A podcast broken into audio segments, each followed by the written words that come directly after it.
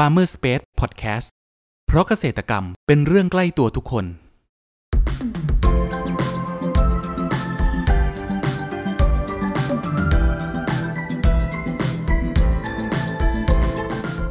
สวัสดีครับ ขอต้อนรับเข้าสู่รายการพันนานารายการที่จะทำให้คุณผู้ฟังได้สำรวจ และทำความรู้จักผลผลิตทางการเกษตรชนิดต่างๆ จากการสัมภาษณ์ผู้ผลิตไทยโดยตรง วันนี้อยู่กับผมนัทนัทพงศ์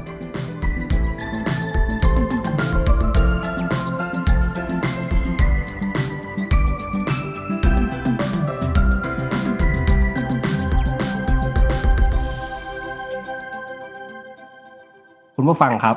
ถ้าพูดถึงมะเขือเทศเชอรี่ คงมีคุณผู้ฟังหลายๆ คน อาจเคยกินมาบ้างแล้ว ด้วยรูปร่างสีสันที่สดใสคล้ายผลองุ่น แต่ราคาไม่แพงมากนัก รวมถึงรสชาติที่เปรี้ยวอมหวานทานแล้วสดชื่นทำให้กลายเป็นนิยมของคนรุ่นใหม่ โดยเฉพาะสาวๆ ที่ต้องการบำรุงผิว เพราะมะเขือเทศมีวิตามินซีสูง และมีวิตามินอ e ีที่ช่วยบำรุงผิว คุณผู้ฟังครับ วันนี้เราจะมาพูดคุยกันว่า การที่จะปลูกมะเขือเทศเชอรี่นั้นมีเทคนิคอะไรบ้าง และสำหรับครั้งนี้เราได้รับเกียรติจากเจ้าของฟาร์มปลูกมะเขือเทศเชอรี่ จากวิสาหกิจชุมชนสวนกล้วยอู่ทอง ขอเสียงปรบมือต้อนรับพี่อ้อมครับ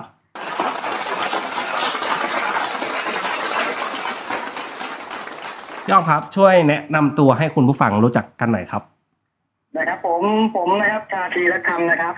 เป็นที่ปรึกษาของวิสาหกิจชุมชนสวนกล้วยอู่ทองนะครับ กลุ่มผมเองนะครับ เป็นเอ่ออ่าจะตั้งกลุ่มเป็นเกษตรกรนะครับ ก็มีกิจกรรมหลักๆ โดยการทำมะเขือเทศแบบครบวงจร ซึ่งเป็นมะเขือเทศเชอรี่ผลิตในระบบโรงเรือนนะครับแต่หลายคนก็สงสัยครับว่าทำไมใช้กลุ่มว่าวิสาหกิจชุมชนสวนกล้วยอู่ทอง แล้วจะมีมะเขือเทศได้ยังไงนั่นแหละสิครับอ่าใช่ไหมครับเริ่มมีความสงสัยใช่ไหมครับ ครับผมอ่าจุดเริ่มต้นของผมเองก็คือเริ่มต้นจากการปลูกมะเขือเทศเชอรี่อ่าปลูกปลูกกล้วยครับเริ่มต้นจากการปลูกกล้วย แล้วเราปลูกกล้วยไปเรื่อยๆเนี่ยครับกล้วยมันหมดอายุ นะครับ แล้วเราเล็งเห็นว่าต่อไปเนี่ย ควรจะมีอะไรที่เป็นระบบมาตรฐาน อะไรที่ความต้องการของตลาดลูกค้าที่มีคุณภาพมากขึ้นครับเราเลยเห็นว่าอ่าผลไม้อะไรที่ปลอดภัยมาก แล้วก็ใช้กินได้ทุกเพศทุกวัยและมีประโยชน์ เราต้องบอกก่อนนะครับ อันดับแรกที่ในความรู้สึกของผมนะครับ ในความคิดของผมเองเนี่ยผมรู้สึกว่ากล้วยเนี่ยมีประโยชน์มากอันดับหนึ่งของผลไม้ทั้งโลกผมคิดอย่างนี้นะครับครับนะครับ ต่อมาผมก็เห็นว่า แล้วถ้าเกิดผลไม้อันดับสองล่ะ อะไรที่มีประโยชน์มาก ผมก็คิดถึงนึกนึกถึงนึกถึงมะเขือเทศ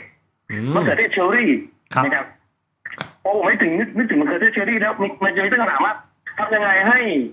อ่าคนไทยเนี่ยครับบริโภคมะเขือเทศเชอรี่คซึ่งรับเป็นมะเขือเทศที่มีประโยชน์มากอยู่แล้วเนี่ย หลายคนก็นึกถึงมะเขือเทศก็นึกถึงในส้มตำนะครับอ่านึกถึงในสลัดผมมีความคิดแนวเปลี่ยนออกไปว่า ถ้าเกิดเราผลิตมะเขือเทศเป็นผลไม้ได้ไหมอ่า ในต่อเมื่อต่างประเทศเนี่ยเขาบริโภคมะเขือเทศเป็นผลไม้นะแล้วประโยชน์มันเยอะมากครับประโยชน์มะเขือเทศมันเยอะมากครับผมนะครับครับอ่าก่อนอื่นเลยพี่ผมมีข้อสงสัยอยากจะถามพี่ครับ คือมะเขือเทศเชอรี่ กับมะเขือเทศราชินีนี้ มันต่างกันหรือว่ามันเหมือนกันครับ อย่างนี้ครับอันดับแรกเนี่ยมะเขือเทศที่บ้านเราเนี่ยมันมีหลายสายพันธุ์มาก ผมพูดถึงลักษณะของของมะเขือเทศก่อนก็แล้วกันนะครับมะเขือเทศอันดับแรกคือ ถ้าเกิดแบ่งเป็นพันธุ์นะครับ อันดับแรกคือพันธุ์เตี้ยเลยมะเขือเทศพันธุ์เรียกๆแคระต้นประมาณเขาเรียกมะเขือเทศแคระต้นประมาณแค่หัวเข่าอืมนะครับอันนี้คือแต่ว่าในเชิงการค้าเนี่ย ในเชิงที่เขาปลูกเนี่ยจะจะจะไม่มีใครปลูกกันนะครับครับอันผมนี้จะเป็นมะเขือเทศประดับผมพูดมะเขือเทศประดับนะครับ ผมไม่ได้กินได้เหมือนกันนะครับ กินได้เหมือนกัน ต่อมาครับเป็นมะเขือเทศมะเขือเทศก็เรียกว่ามะเขือเทศอ่าทรงพุ่มก็เรียกว่ามะเขือเทศทรงพุ่มก็คือประมาณแค่แค่เอวเรานะครับ ประมาณสักสักหนึ่งเมตร อันนี้เป็นมะเขือเทศอีกพันหนึ่งอันนี้แบ่งตามความสูงของเขานะครับ ต่อมาก็เป็นมะเขือเทศของอ่ากึ่งเลื้อย ก็คือมะเขือเทศกึ่งเลื้อยก็ประมาณอ่าเลยประมาณสักสองเมตรนะครับมะเขือเทศสองเมตรครับผมต่อไปมะเขือเทศอีกพันหนึ่งก็คือมะเขือเทศกึ่งเลื้อยเลื้อยเลยเลื้อยเลยก็ยาวประมาณแปดเมตร ผมเองผมปลูกมะเขือเทศเลื้อยเลยคือความสูงประมาณแปดเมตรโอ้ถึงสิบสองเมตรความสูงของมันนะครับมะเขือเทศของมันครับ แต่ว่า อันนี้คือให้เรารู้จักของของความสูงของมะเขือเทศก่อนนะครับครับผมต่อมาอีกหนึ่งอย่างครับ หลายคนตั้งคำถามว่ามะเขือเทศเชอรี่กับมะเขือเทศราชินีตัวเดียวกันไหมครับ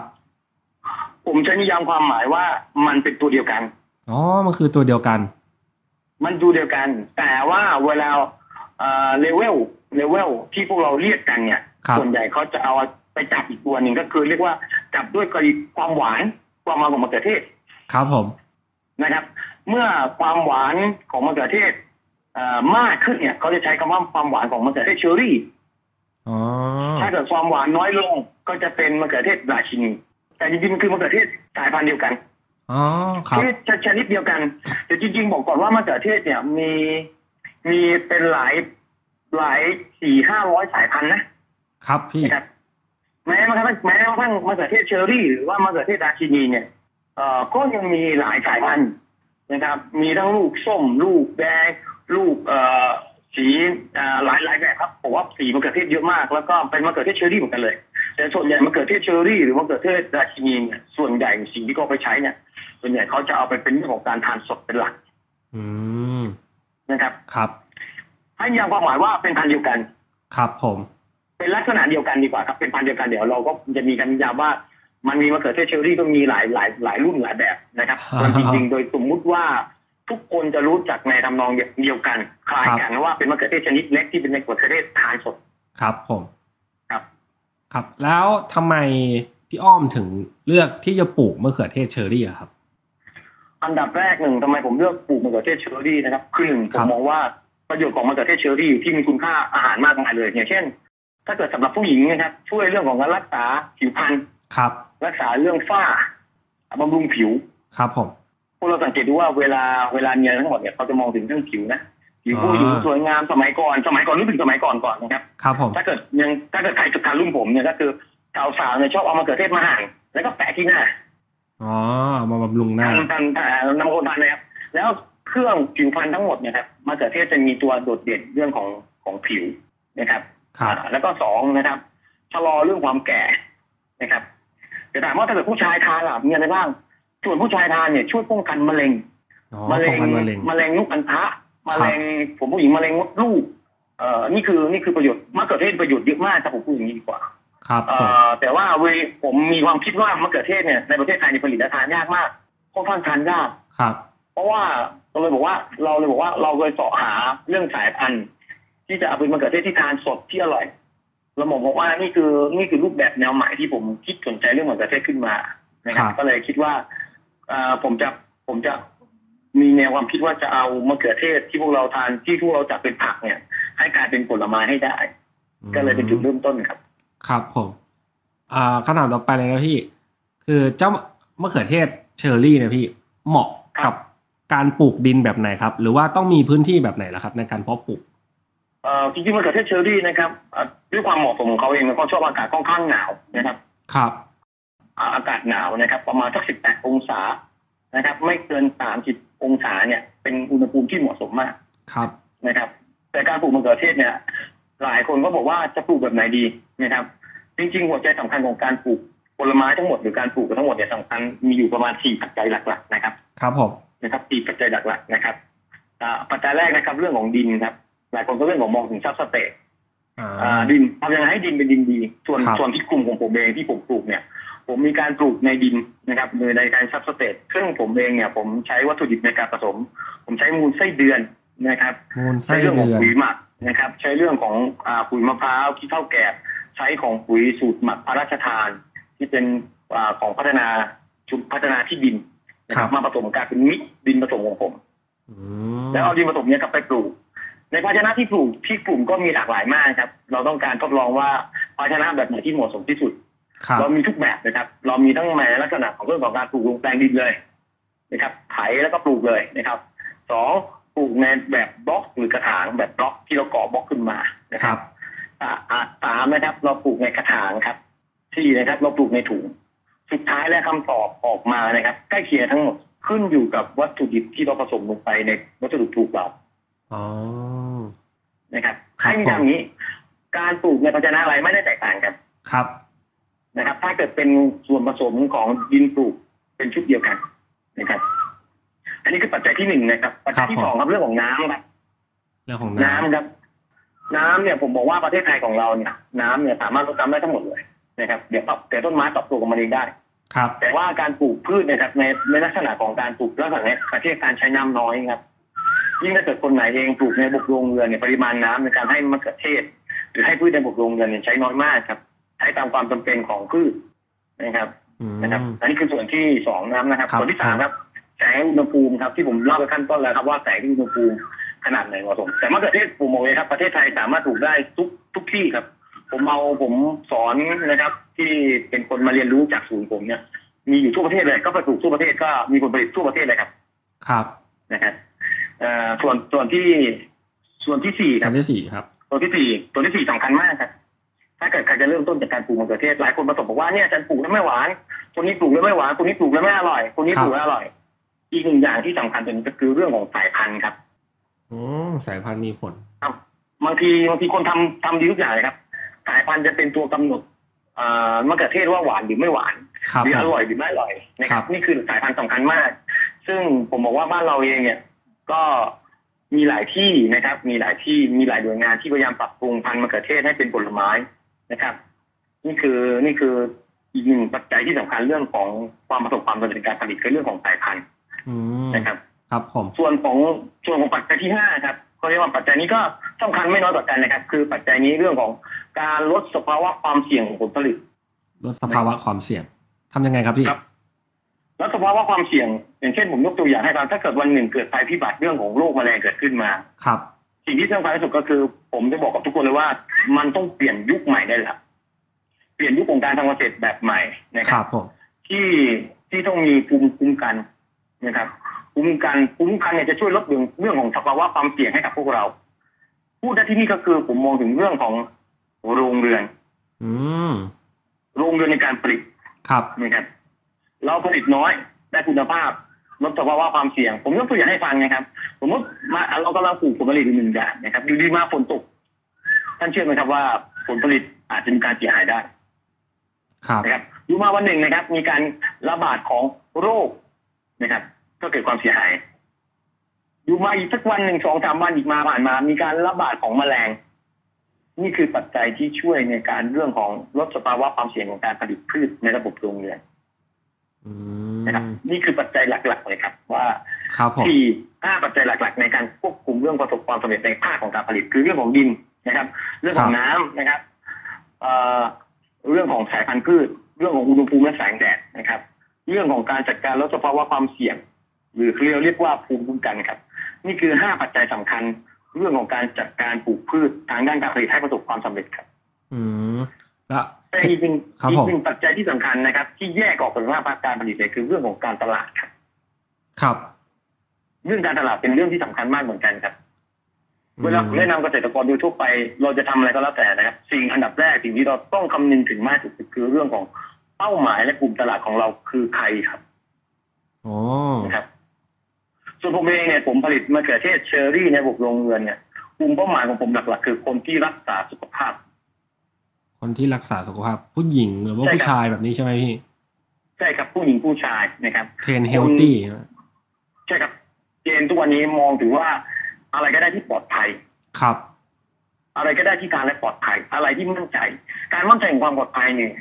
มันมากกว่าการรับรอง อืมคือการคือการตรวจสอบ ครับผม มากกว่าการรับรองคือการตรวจสอบนะครับ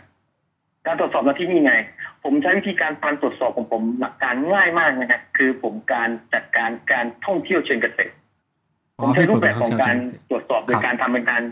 เรื่องของการท่องเที่ยวเชิงเกษตรแต่ทำยังไงล่ะครับ ผมให้ทุกคนเข้ามาเก็บมะเขือเทศผม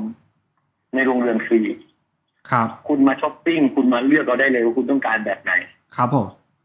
นี่คือการตรวจสอบอืการมีส่วนร่วม เป็นการการันตีว่าของเราปลอดภัยปลอดภัยนะ ใช่ครับ ครับ แล้วเอ่อหลังจากหลังจากปลูกไปเนี่ยพี่ประมาณกี่เดือนหรือว่ากี่วันครับ ถึงจะเริ่มเก็บลูกขายได้ อ่ามะเขือเทศเชอรี่นะครับ มันมีแบ่งเป็นหลายอายุมากนะครับมะเขือเทศเนี่ยมันมีเป็นหลายเขาเรียกว่าหลายหลายดิเวชันของมัน แต่ว่าโดยครับทั่วไปมะเขือเทศที่ผมปลูกเป็นมะเขือเทศที่เป็นเชอรี่กับการทานสดๆนะครับ ผมเลือกเป็นกึ่งเลื้อยนะครับหรือเลื้อยเอ่อ ใช้ระยะเวลาในการเพาะกล้ามะเขือเทศประมาณ 25 วันถึง 30 วันในการเพาะครับกล้าผมนะครับ หลังจากการเพาะกล้าเสร็จแล้วเนี่ยเราย้ายไปลงในแปลงปลูกเรานะครับ ใช้ระยะเวลาประมาณ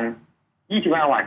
25 วันครับขอโทษครับครับผใช้มระยะเวลาประมาณ 25 วันในการเพาะกล้า และ 25 วันย้ายในการปลูกอ๋อพอเมื่อผ่านไป 25 วันมะเขือเทศเราเริ่มออกดอกนะครับ นะครับครับ เมื่อเขาอายุเมื่อครบกล้าปลูกไป 45 วันมะเขือเทศเราติดลูก เรานับอีกไปประมาณสักสามสิบวันนะครับ ก็ได้เก็บผลผลิตแล้วครับ อืมก็ถือว่าถ้าเกิดพูดสเกลไว้ง่ายก็คืออ้อกล้านะครับยี่ห้าวันถึงหนึ่งยี่ห้าวันถึงสามสิบวันคือหนึ่งเดือนคือหนึ่งอ้อเดือนกล้าหนึ่งเดือนนะครับครับปลูกลงในแปลงสองเดือนเก็บสามเดือนครับ อืมก็ถือว่าใช้เวลาไม่นานมากเนาะพี่เนาะเอ่อใช้เวลาต่อขอบก็อยู่ประมาณห้าถึงหกเดือนครับห้าถึงหกในการเดือนเองในในในหนึ่งรุ่นในการปในลูกหนึ่งนะครุ่รับนครับผม แล้วต้นหนึ่งอะพี่เราสามารถเก็บได้ประมาณกี่กิโลเหรอครับเอ่อที่กลุ่มของผมเองนะครับเอ่อการปลูกมะเขือเทศของผมเนี่ยเอ่อแล้วแต่ช่วงฤดูกาลด้วยขึ้นอยู่กับการดูแลรักษาด้วยนะครับคขรัอบงผมเองเนี่ยเฉลี่ยอยู่ประมาณครึ่งกิโลถึงสี่กิโลอ๋อต่อต้นเนาะพี่เนาะต่อต้นครับครับครึ่งกิโลถึงสี่กิโลบางคนดูแลได้ถึงแปดกิโลต่อต้นว้าวคือหลักคือหลักการของผมอย่างนี้ครับ ผมเนี่ยจัดตั้งเป็นกลุ่มวิสาหกิจชุมชน ซึ่งตอนนี้เรามีโรงเรือนประมาณสักสี่สิบโรงเรือนนะครับโดยประมาณครับผมการจัดการของกลุ่มเนี่ยของผมเองเนี่ยของกลุ่มเราเนี่ยคือเราให้สมาชิกแต่ละคนเนี่ยเป็นผู้ศึกษาดูแลโรงเรือนเลยด้วยความอ๋อสมัครใจให้ดูคนละโรงเรือนเลยใช่ไหมครับอ่าให้ดูคนละกี่โรงเรือนก็ได้ครับขึ้นอยู่กับความสมัครใจของเขาครับหลักการของการจัดกลุ่มของผมเนี่ยค่อนข้างที่จะไม่เหมือนคนอื่นเขาแต่สิ่งที่เรายึดหลักที่สุดคือเรื่องของผลประโยชน์ครับ อืม การลงกลุ่มของผมยึดถึงผลประโยชน์เป็นหลัก และผลประโยชน์ต้องเป็นผลประโยชน์โดยรวมด้วยครับนะผมที่ไม่เบียดเบียนใครของผมหลักการอย่างนี้ครับ สมาชิกของผมเองเนี่ยการสมาชิกของผมเรื่องของผลประโยชน์กลุ่มแรกของผมเองนะครับ เป็นกลุ่มคนพวกเราฟังดีๆนะครับ มันจะเกี่ยวข้องกันยังไงนะครับครับผมของผมเลยว่าด้วยเรื่องผลประโยชน์นะครับ อ่ากลุ่มของผมเองเนี่ยกลุ่มแรกนะครับ เป็นคนเลี้ยงงัวครับ ครับ คือภาคของปศุสัตว์เลี้ยงพวกโคขุน นะครับงัวเลี้ยงโคเลี้ยงพวกเนี้ยครับเป็นการเลี้ยงครับนะครับอะกลุ่มนี้นะครับก็จะมีอยู่หลายคนเหมือนกันนะครับกลุ่มนี้เขาได้รับผลประโยชน์ของผมก็คือเอ่อทางด้านกลุ่มเราที่จะตั้งขึ้นมาเนี่ยกลุ่มเราเป็นคนซื้อมูลสัตว์หรือมูลโค มาให้กับของเกษตรกรที่เป็นสมาชิกในกลุ่มเรา ครับผมแสดงว่ากลุ่มนี้เขามีเขามีตลาดที่แน่นอนที่จะมาขายเรื่องของมูลหรือภาษาชาวบ้านที่เรียกว่าขี้งัวครับนะครับเขาสามารถที่จะซื้อขายขี้งัว เข้ามาในกลุ่มได้ตลอดเวลาที่เขามีการเลี้ยงปศุสัตว์หรือเลี้ยงโคของเขาอ๋อแสดงว่าส่วนส่วนเป็นเป็นตัวเป็นเนื้อคุณก็ขายของคุณไป แต่มูลเอามาขายที่กลุ่ม ครับกลุ่มรับซื้อทั้งหมดนะครับแสดงว่ากลุ่มเนี้ยเขาได้รายได้เพิ่มขึ้นถูกต้องไหมครับ ใช่ครับ อ่ากลุ่มที่สองครับกลุ่มที่สองเป็นกลุ่มเพาะเลี้ยงเห็ดเป็นกลุ่มเลี้ยงเห็ดเลี้ยงเห็ดนางฟ้าเห็ดแอกเห็ดอังการีเห็ดเป๋าฮื้อเขาเป็นคนทำ เป็นกลุ่มที่เกี่ยวกับทำเห็ดครับกลุ่มทำเห็ดสิ่งที่เกิดขึ้นก็คือเวลาเขาก็เลี้ยงเห็ดในกิจกรรมของเขาไป แต่ส่วนเหลือจากกิจกรรมของเขาคือก้อนเห็ดที่หมดอายุแล้ว อืมเขามาทำอะไรก้อนเห็ดพี่ที่หมดอายุก้อนเห็ดที่หมดอายุแล้วก็ต้องไปกำจัดเก็บทิ้งจะเป็นขยะถูกต้องไหมครับ ครับผมกลุ่มพอเมื่อไหร่ที่เขาเข้ามาเป็นสมาชิกของกลุ่มเราเนี่ย เราเอากระบวนการของการเก็บเราบริการเรื่องของการเก็บก้อนเห็ดไปบริการเก็บเขากลุ่มนี้ก็ไม่ต้องเสียหนึ่งค่าแรงที่ต้องกำจัดก้อนเห็ด สองเสียเวลาที่ต้องไปเก็บก้อนเห็ดครับก้อนก้อนเห็ดเนี่ยเขาจัดการทำหมดเลย เก็บมาหมดเลย จัดการหมดเลยทิ้งอืมเอามาทำเป็นปุ๋ย เราเอามูลสัตว์ขี้งัวเอ่อกับก้อนเห็ดกลายเป็นปุ๋ย อันนี้คือกลุ่มที่สองที่ได้รับผลประโยชน์ครับ กลุ่มที่กลุ่มที่สามครับ กลุ่มที่สามก็คือกลุ่มที่แรงงานที่เอามาทำเรื่องของเก็บมูลเก็บขี้งัวเรื่องของการทำเห็ดทำปุ๋ยหมักเลี้ยง เอ่อเลี้ยงไส้เดือนปลูกมะเขือเทศนะครับแปรรูปข้าวเกรียบกลุ่มนี้จะเป็นกลุ่มที่มาทำงานภายในกลุ่มกลุ่มนี้จะสร้างอาชีพให้กับเขา โดยต้องมีการการันตีรายได้การันตีรายได้ยังไงล่ะครับการันตีรายได้โดยเราบอกว่าคุณมาทำงานที่กลุ่มเนี่ยสิ่งที่คุณได้รับแน่นอนก็คือ คุณได้รับเงินปันผล วันละสามร้อยบาทโอ้ค่าแรงขั้นต่ำเลยอ่านะครับ นี่คือการปันผลรอบแรกที่เราให้ ครับผมส่วนที่สองครับ ส่วนที่สอง เป็นการคันผลจากผลผลิตปันผลผลิตยังไงนะครับ เมื่อคุณมีการดูแลการจัดการที่คุณลงทำงานแล้ว คุณทำไงานโน้นทำไงานนี้ทำนี้ คุณไปดูแลมะเขือเทศเราจะมีการปันผลจากผลผลิตก็คือ เราให้ทุกหนึ่งกิโลให้กิโลละห้าบาทเป็นเงินปันผล อืมแบ่งให้สมาชิกด้วยไปให้สมาชิกคนที่ดูแลนะครับ ครับ ส่วนเราจะมีเป้า ถ้าเกิดเกินเป้าไป เราก็จะให้กิโลละสิบบาท เกินเป้าที่หนึ่งนะครับ ครับผมเกินเป้าที่สองเราจะให้กิโลละยี่สิบบาท มันเป็นขั้นบันไดเลยนะครับอ๋อนี่คือสิ่งที่เรากำลังสร้างให้เกิดอะไรครับ นี่คือสิ่งที่เรากำลังสร้างให้เกิดเรื่องของความยั่งยืนของอาชีพเกิดขึ้น อันนี้คือกลุ่มที่สามครับครับอาชีพเกิดขึ้นในในชุมชน ส่วนกลุ่มที่สี่ครับ ส่วนกลุ่มที่สี่ครับ ครับผม กลุ่มที่สี่ส่วนใหญ่จะเป็นเรื่องของสว ผู้สูงวัย ผู้สูงวัย ผู้สูงวัย ผู้สูงวัยจะผู้สูงวัยเขาจะได้ผลประโยชน์ยังไงบ้าง เมื่อกี้เราบอกว่ากลุ่มแรกเขามีรายได้เพิ่มขึ้นจากการขายขี้งัวครับกลุ่มที่สองก็ค่าใช้จ่ายโดยการที่เขาต้องเสียเวลาไปเก็บก้อนเห็ดเสียเงินเสียค่าจ้างในการกำจัดก้อนเห็ดส่วนที่ส่วนที่สามนะครับ ก็คือเขามีรายได้อาชีพที่มันคง แล้วก็มีเงินปันผลเป็นเจ้าของของเขาเองในกิจการ วิสาหกิจชุมชนที่เราจะตั้งขึ้นนะคครัรับบส่วนที่สี่ครับ เป็นสวสวเนี่ยเขาไม่ได้มาทำกิจกรรมอะไรนี้ แต่ว่าทางด้านกลุ่มเรามีกิจกรรม กิจกรรมเรื่องของอา การศึกษาดูงานที่กลุ่มเองเขาก็เอาของมาขายเขาผลิตอะไรมาขาย เป็นกิจกรรมที่เราเปิดอบรมให้กับอ่าสมาชิกเรา กลุ่มนี้นะครับกลุ่มนี้จะเป็นคนที่อายุห้าหกสิบแล้วขึ้นไปแล้ว กลุ่มเนี้ยเขาไม่ต้องการเงินเขาไม่ต้องการเงินมากมายเขาไม่ต้องการอะไรแต่สิ่งที่ต้องการมากสุดจริงก็ได้รับคือ คุณค่าประโยชน์ทางด้านจิตใจอืมเราเป็นเปิดพื้นที่ให้เขาเป็นการรวมกลุ่มในการพบปะแลกเปลี่ยนกัน ครับทางด้านเรื่องของอาชีพ นะครับเขามีเพื่อนนะครับ เราเปิดอบรมเรื่องของทำเบเกอรี่ทำขนมอบรมเรื่องของการทำอะไรต่างๆนานาเนี่ย เราก็จะสมาชิกเราก็จะได้มีกิจกรรมทำนะครับ นี่คือกลุ่มที่สี่ซึ่งสี่กลุ่มนี้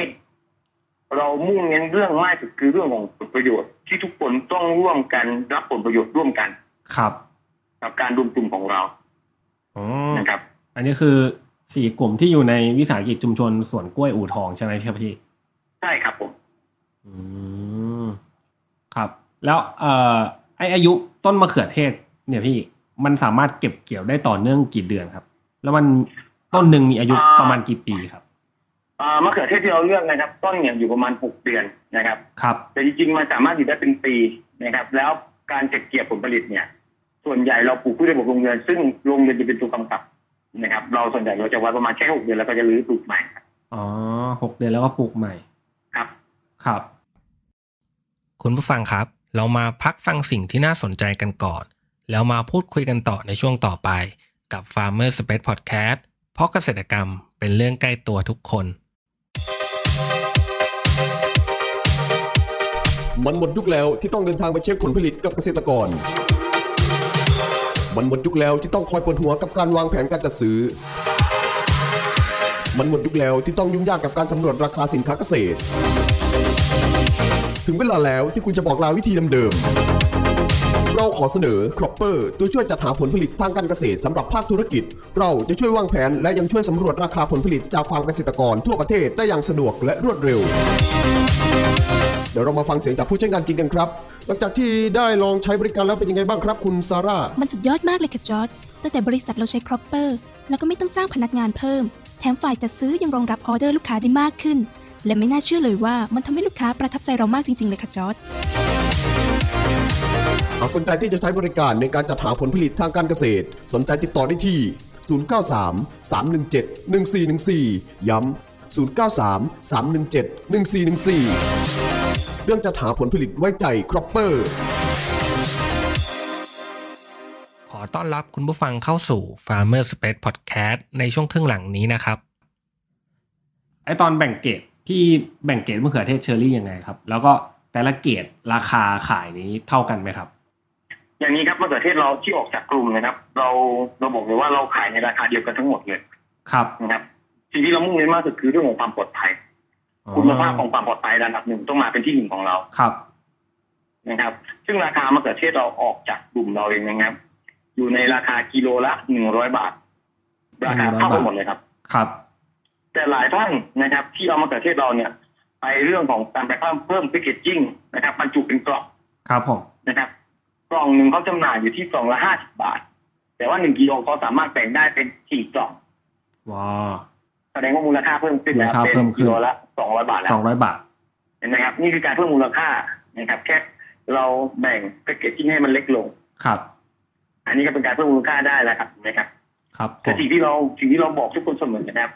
มากลุ่มที่เราเนี่ยเราถือว่าเป็นการให้เกียรติเรามากที่จะมาเป็นผู้ตรวจสอบ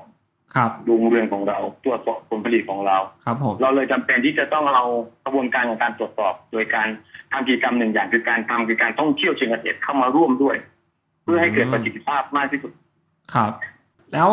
นอกจากที่พี่บอกว่าลูกค้าคือกลุ่มผู้บริโภคที่เอ่อสายสุขภาพครับ มีสามารถขายผลผลิตนะครับ ให้กับผู้ซื้อแบบไหนได้อีกมากครับ ส่วนใหญ่ผมเองเนี่ยผมเน้นตลาดการขายตรงให้กับลูกค้า ครับนะครับ ตลาดขายตรงให้ลูกค้า ลูกค้าจะมาเก็บเองที่ฟาร์มก็ได้นะครับและทุกวันนี้เรายังมีบริการขนส่งนะครับ ส่งให้กับลูกค้าทั่วประเทศอ๋อโดยผ่านระบบขนส่งของประเทศไทย ณ ปัจจุบันที่ดีนี้อยู่ที่มีอยู่ครับ ครับ ไม่ว่าจะส่งทางด้านเรื่องของ ตอนนี้ผมว่าบริการขนส่งประเทศไทยสะดวกขึ้นเยอะนะครับอืมเราสามารถจัดส่งได้ระยะเวลาหนึ่งถึงสองวันผลผลิตเราสามารถส่งถึงต่อผู้ลูกค้าโดยตรงได้ทันที ครับผมนะครับ แล้วแนวโน้มของตลาดมะเขือเทศเนี่ยพี่พี่พี่อ้อมคิดว่าในอนาคตเนี่ยครับ มันจะเป็นยังไงบ้างครับ ผมมั่นใจนะครับ ผมมั่นใจว่าแนวโน้มสินค้าแต่ทุกอย่างเนี่ยอยากถ้าเกิดเป็นมะเขือเทศเชอร์รี่ของผมผมว่า โอกาสที่จะล้นตลาดน้อยมาก ครับ ถ้าเกิดเราผลิตสินค้านั้นที่มีคุณภาพ อืมและปลอดภัย ย้ำคำว่าคุณภาพและปลอดภัย คุณภาพและปลอดภัยด้วยนะครับ ครับผม ผมว่าตลาดทุกคนต้องการสินค้าที่ปลอดภัย และต้องมีคุณภาพ นี่คือความต้องการของลูกค้าครับโดยทั่วไปครับนะครับเราจะชวนชวนทุกคนนะครับอ่าคนที่สนใจเรื่องของเกษตรหรือผู้บริโภคนะครับ ถึงบางครั้งที่เรายอมจ่ายแพงสักนิดนะครับแต่เพื่อสุขภาพของท่านครับแนะนำให้พวกท่านเลือกสินค้าที่ปลอดภัยคนะรับครับผปลอมดภัยกับตัวท่านเองนะครับ ครับอ่าเน้นย้ำสำหรับอ่าเกษตรกรที่ผู้ผลิตนะครับ สิ่งสำคัญมากคือคุณธรรมและจริยธรรมในการผลิต เพื่อมุ่งเน้นให้ถึงเรื่องของความปลอดภัยในการผลิตนั้นๆนะครับ ส่วนผมเองนะครับทางด้านวิสาหกิจชุมชนสวนกล้วยอู่ทองเนี่ยครับเรามุ่งเน้นมากครับ ที่อยากเป็นศูนย์กลางของการถ่ายทอด ศูนย์กลางของการถ่ายทอดและศูนย์กลางของการแลกเปลี่ยนความรู้ ระหว่างเกษตรกรกับเกษตรกรด้วยกันครับผมหรือผู้ที่สนใจเรื่องเกี่ยวกับการทำเกษตรนะครับ มาร่วมด้วยช่วยกันกันพัฒนาเรื่องของเกษตรแนวใหม่ เกษตรยุคใหม่นะครับครับและมาร่วมกันสร้างความมั่นใจกับเกษตรกร ซึ่งเกษตรกรตอนนี้กำลังขาดความมั่นคงเป็นอย่างยิ่งอืมนะครับ พวกเรามาร่วมช่วยช่วยกันสร้างนะครับ ทางด้านเรื่องของอาชีพ ครับ แล้วเห็นว่าที่ฟาร์มของพี่ครับ มีการนำเอาเทคโนโลยีอะเข้ามาประยุกต์ใช้ช่วยเล่าให้ฟังหน่อยครับว่า พี่ใช้เทคโนโลยีอะไรบ้างครับ ในในเห็นบอกว่ามีในโรงเรือนนะครับอ่าอย่างนี้ครับเราเราเองนะครับ เราเรามีคำถามเสมอครับ เรามีคำถามว่าตั้งแต่เริ่มต้นเลยครับ เราก็มีคำถามว่า โรงเรือนการปลูกพืชโรงเรือนปลูกพืชแบบไหนที่เหมาะกับประเทศไทยอ๋อลักษณะรูปแบบไหนที่เหมาะกับประเทศไทยก่อนครับเขาเรียกว่าเราต้องสำรวจข้อมูลพื้นต้น หรือ Big Data ข้อมูลพื้นฐานของเราก่อนว่า โรงเรือนแต่ละแบบ แบบไหนเหมาะกับยังไง แบบไหนเหมาะแบบไหน แล้วบ้านเราเหมาะแบบไหนที่จะสร้างโรงเรือน ครับ ผมยกตัวอย่างให้ฟังนะครับ ถ้าเกิดเป็นลักษณะโรงเรือนโค้งนะครับ ประเทศไทยเหมาะหรือเปล่า โค้งโค้งใช่ครับโค้งโค้งแต่สิ่งที่เราไปเห็นมากที่สุดคืออยู่ในประเทศที่มีอากาศหนาวอ่าใช่ใช่พี่ แสดงว่าโรงเรือนหลังนี้เขาสร้างมาเพื่อเก็บกักอุณหภูมิให้ร้อนขึ้นอืมถูกต้องไหมครับ แต่ครับเวลามาสร้างมานเรา สิ่งที่เกษตรกรผู้ปลูกพืชระบบโรงเรือนสิ่งที่เจอมากที่สุดก็คือ ลักษณะโรงเรือนที่โค้งและทำให้เกิดการสะสมความร้อนในโรงเรือนครับผม เห็นไหมครับ นี่คือลักษณะโรงเรือนที่หนึ่ง แล้วก็จะมีการพัฒนาโรงเรือนต่อไปก็ใส่เรื่องของระบบ e w a p ลงไป ซึ่งใส่คูลเลอร์ทำความเย็นพัดลมดูดอากาศนะครับครับ สิ่งที่เกิดขึ้นก็คือสามารถปลูกได้อากาศเย็นแต่ถามว่าต้นทุนที่แพงขึ้นกับกระบวนการผลิตคุ้มกันหรือเปล่า อืมนั่นน่ะสิสิ่งที่คุณรับ สิ่งที่คุณรับคือค่าไฟครับนะครับมานะครับ อันนี้ อันนี้คือโรงเรือนที่หนึ่งนะครับ โรงเรือนที่สองครับ โรงเรือนที่สองเป็นลักษณะโรงเรือนแบบกอไก่ครับกอไก่ เขาเรียกว่าโรงโรงเรือนแบบกอไก่ครับผมคือบางคนเรียกว่าจั่วด้านเดียวนะครับครับลักษณะโรงเรือนจั่วด้านเดียวลักษณะนี้ต้องตั้งคำถามว่า ใช้ได้ดีไหมสำหรับประเทศไทย ทิศทางลมประเทศไทยมีมีทิศทางเดียวหรือเปล่าที่มาตะวันออกตะวันตก หรือว่าเหนือใต้ออกตก ซึ่งคำตอบคือทุกวันนี้ทิศทางลมบ้านเรามีการผันแปรอ๋อนี่คือโรงเรือนที่โรงเรือนที่สองครับครับส่วนโรงเรือนที่สามครับ คือลักษณะโรงเรือนจั่วสองชั้นครับ ที่มีลักษณะของการระบายอากาศจั่วสอทั้งงชั้นซ้ายและขวาครับผมผมเลย ผมเลยคิด และพัฒนาโรงเรือนมาอีกหนึ่งรูปแบบ คือที่ผมตั้งชื่อนะครับคือก็ผมบอกเลยว่าผมยินดีที่จะให้แบบพวกคุณไปสร้างนะครับครับ ยินดีฟรีด้วยนะครับ แบบมีฟรีเลยนะครับ แบบมีฟรีเลยนะครับเอ่อลักษณะโรงเรือนก็คือลักษณะแบบโรงเรือนสองชั้น เส้นตรงไม่โค้งโรงเรือนสองชั้นเส้นตรงแบบมีปีกโอ้ผมไม่เคยเห็นเลยเป็นยังไงพี่อ่า ผมกำลังเล่าให้ฟังว่าโรงเรือนสองชั้นโรงเรือนผมผมเนี่ยมีความสูงประมาณเจ็ดเมตรเจ็ดคเมวามตรสูงนะครับครับเจ็ดเมตรนะครับ ระยะเสาเนี่ย ความสูงของเสาเนี่ยอยู่ที่ประมาณสี่เมตรอืมนะครับอ่าเป็นลักษณะเส้นตรงหมดเลยนะครับ ครับ เป็นลักษณะเส้นตรงหมดเลยนะครับ แล้วก็เป็นลักษณะโรงเรือนที่มีการระบายอากาศสองฝั่งทั้งซ้ายและขวานะครับ หลายคนเรียกว่าโรงเรือนแบบอกไก่แต่จุดจุดที่เพิ่มเติมของผมมีปีกยังไงครัมีบปีกเพื่อเป็นชายหลังคาไม่ให้น้ำฝนที่ตกมาบนหลังคาเข้าไปในโรงเรือนที่ผ่านมุ้งเราไป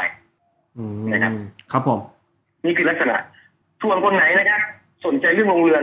จะเข้าไปในเรื่องของ Facebook ผมก็ได้นะครับเข้าไปดูได้ครับอืม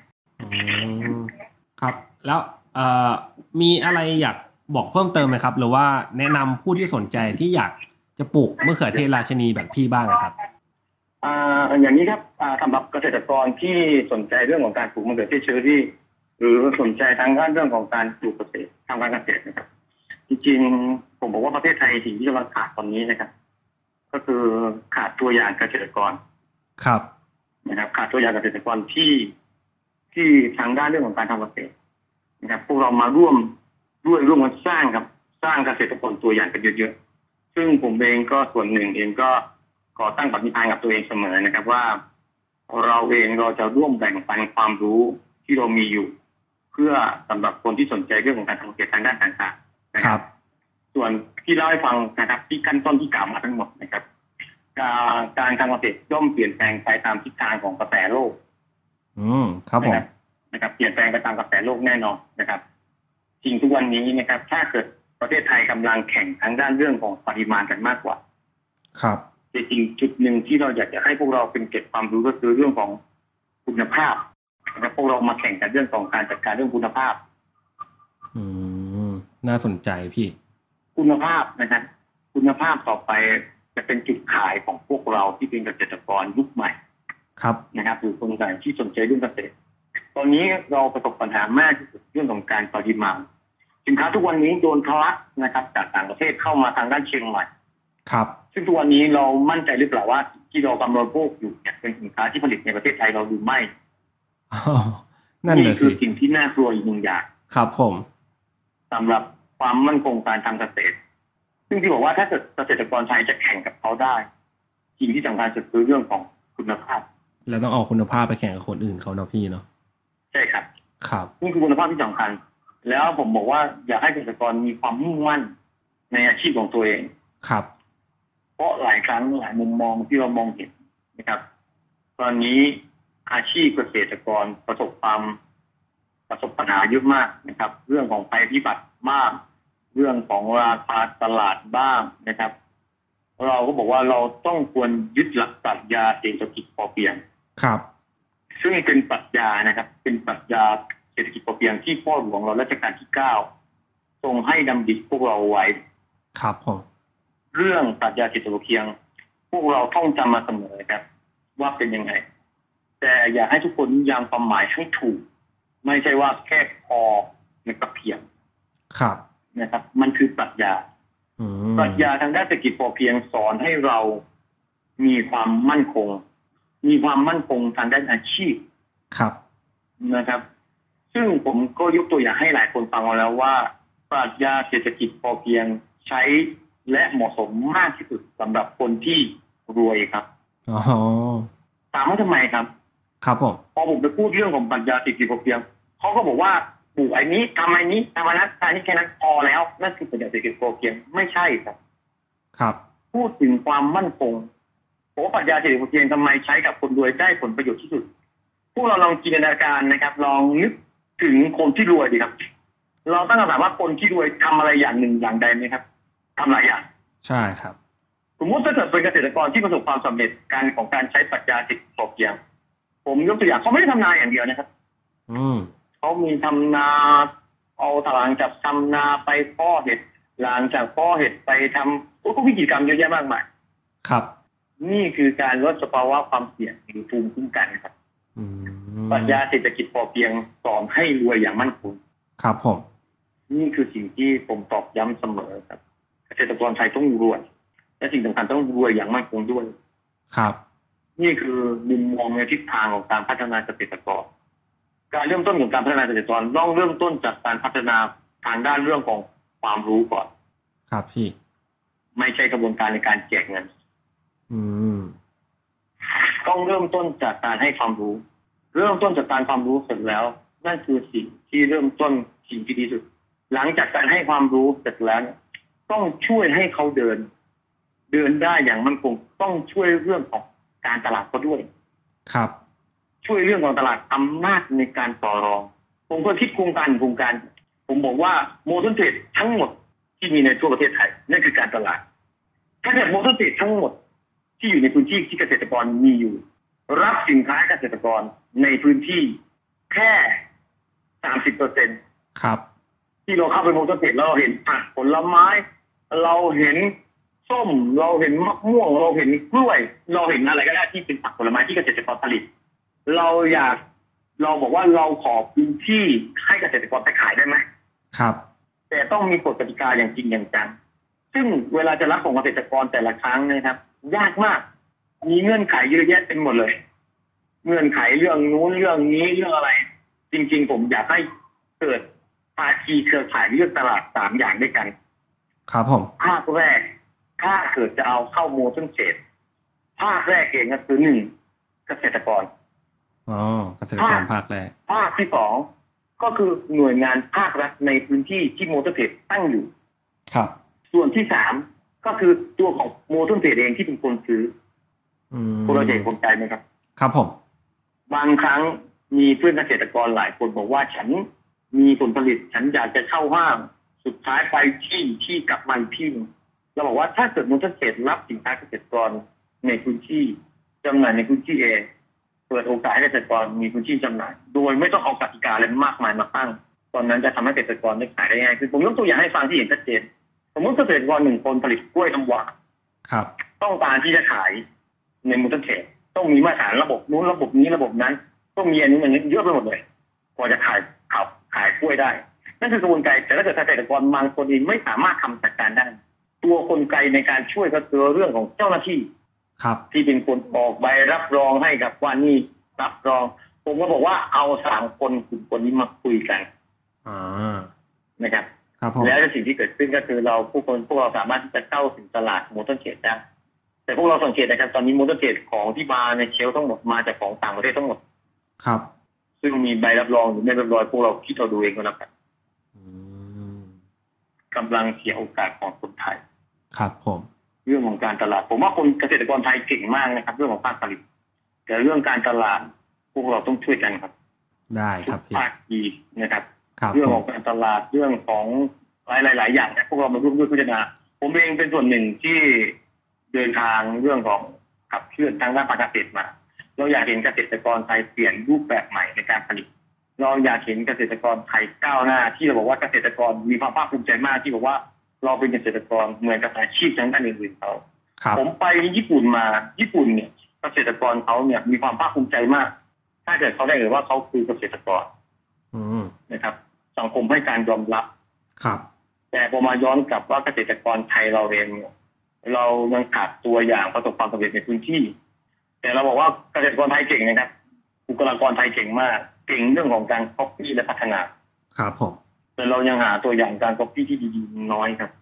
นะครับอืมพวกเราต้องมาช่วยกันครับ ครับผมเอาละครับ คุณผู้ฟังวันนี้เราก็ได้รับสาระความรู้และเทคนิคต่างๆ เกี่ยวกับการเพาะปลูกมะเขือเทศเชอรี่ ตั้งแต่การเพาะกล้าย้ายกล้า ลงปลูก การดูแลระหว่างปลูกจนกระทั่งเก็บเกี่ยว แล้วก็ขายกับผู้บริโภค หวังว่าจะเป็นประโยชน์ให้กับคุณผู้ฟังไม่มากก็น้อยนะครับสำหรับครั้งนี้ขอบคุณพี่อ้อมนะครับ จากเจ้าของฟาร์มปลูกมะเขือเทศเชอรี่ วิสาหกิจชุมชนสวนกล้วยอู่ทอง ขอบคุณมากครับพี่อ้อม ด้วยความยินดีครับผมขอบพระคุณครับครับสวัสดีครับสวัสดีครับผม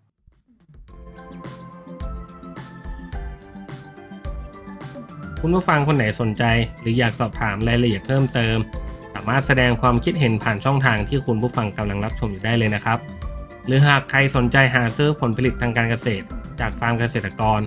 ก็สามารถติดต่อเราได้ที่เบอร์ 093 317 1414 แล้วพบกันใหม่กับ Farmer Space Podcast ใน EP ถัดไปเร็วๆนี้ เพราะเกษตรกรรมเป็นเรื่องใกล้ตัวทุกคน สวัสดีครับ